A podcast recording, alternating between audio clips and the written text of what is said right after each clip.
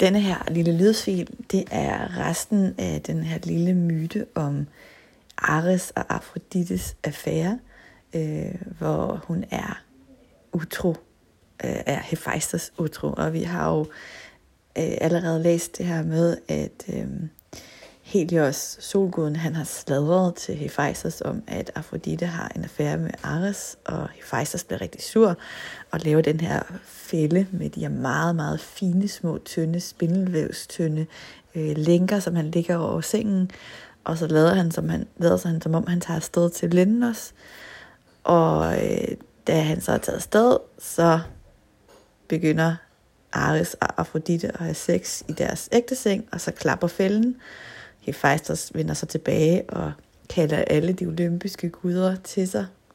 Øh, kun de mandlige guder bliver kommer øh, for at, at vise, at øh, for prøve sådan vise, prøve at se her, hvor, hvor er det strengt, det her de gør imod ham. Øh, og noget af det, som øh, jeg øh, læser nu, har I vist nok hørt før, men jeg tænker, det er okay lige at få det repeteret en lille bitte smule. Vi starter i, hvis nogen der vil læse det, så starter vi i linje øh, 303. Og han gav, altså Hephaistos, begav sig der hjem på ny med pinen i hjertet. Men da han stod i sin port, blev han grebet af gruelig vrede, skreg så det skingrede højt og råbte til samtlige guder. Al fader søvs og alle i evige øvrige guder. Kom, skal I se en grinagtig, men også forarvelig scene som fader Zeus' Afrodite dog håner mig for, at jeg er vandfør, evig og altid har som galan den morder til Ares. Han er jo flot og hurtig til bens, mens jeg jo desværre er invalid fra fødslen af. Og for det kan jeg takke mine forældre, som havde gjort bedst i ikke at få mig. Men se bare der, hvor de ligger og sover sammen i elskov. Lige der, midt i min seng. Jeg forgår af skam ved at se det.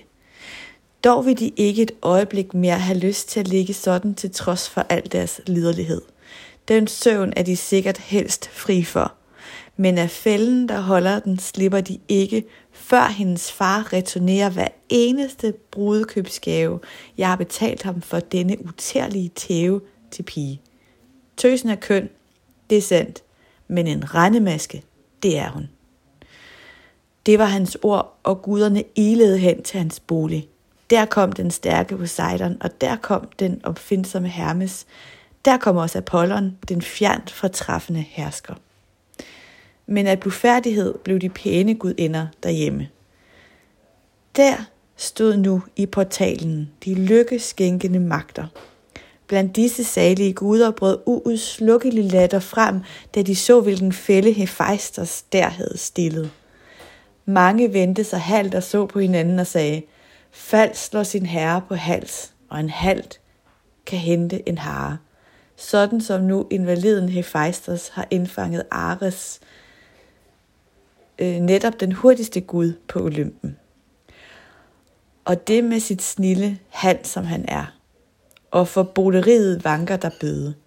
Således lød de ord, som guderne vekslede sammen. Søvs sønnen, Phoebos Apollon, bemærkede dette til Hermes. Hermes, du Zeus' søn og kurér og hittegodsgiver. Du gad nok lade dig baste og binde med sådanne linker, for at få lov til at sove med selve den gyldne gudinde. Dette var svaret, han fik af Argos, dræberen Hermes. Kun jeg opnå det, du fjernt fra træffer Apollon, skulle jeg end blive klemt af tre gange strammere lænker og blive set af hver eneste gud og alle gudinder gik jeg med glæde i seng med selve den gyldne gudinde. der brød latteren løs i blandt de evige guder. Selvom han også lå med, så bad Poseidon dog stadig smiden Hephaistos om at lade Ares slippe af klemmen. Og det var disse bevingede ord, han talte ham til med. Lad ham nu slippe. Jeg selv garanterer for boden, han bøder, og som du kræver at få, som rimeligt er mellem guder. Men her svarede den halte og kunstberømte Hephaistos. Bed mig ikke derom, du ryster jorden på Sejderen. At få kaution for en dårlig betaler, betaler så dårligt. Hvilken sikkerhed har jeg i evige guders forsamling, der som dræberen Ares går fri fra det hæfte, han er i? Jordskælvsherren Poseidon gav dette som svar på hans spørgsmål.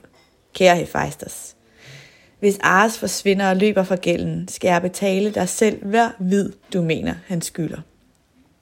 Hertil svarede den halte og kunstberømte Hephaistos. Det, som du tilbyder der, det våger jeg ikke at afslå. Således talte den stærke Hephaistos og åbnede fælden. Aldrig så snart var de to befriet for lænkernes snæren, før de sprang op og forsvandt. Til sit tragen flygtede Ares, mens den smilehuls fro Kytereia tog bort til sit kyberen og til sin hellige lund og til sit duftende alter i Paphos.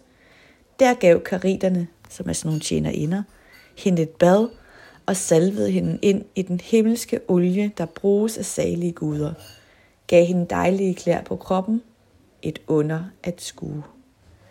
Og der slutter øh, denne her sang om Ares, Afrodite og Hephaistos. Vi taler om den øh, til næste modul, om hvad der sker her i den sidste del. Jeg indtaler også lige en øh, lille kort fil, der handler, og der stammer fra den her, der hedder bog, der hedder Antikens Mytologi, den lille orange bog, jeg har derhjemme. Det er bare lige kort lidt om Ares og Afrodite og Hephaistos, så kan I høre det, i stedet for at læse det, hvis I gerne vil det. Men den ligger på en, på en anden, øh, på et andet link.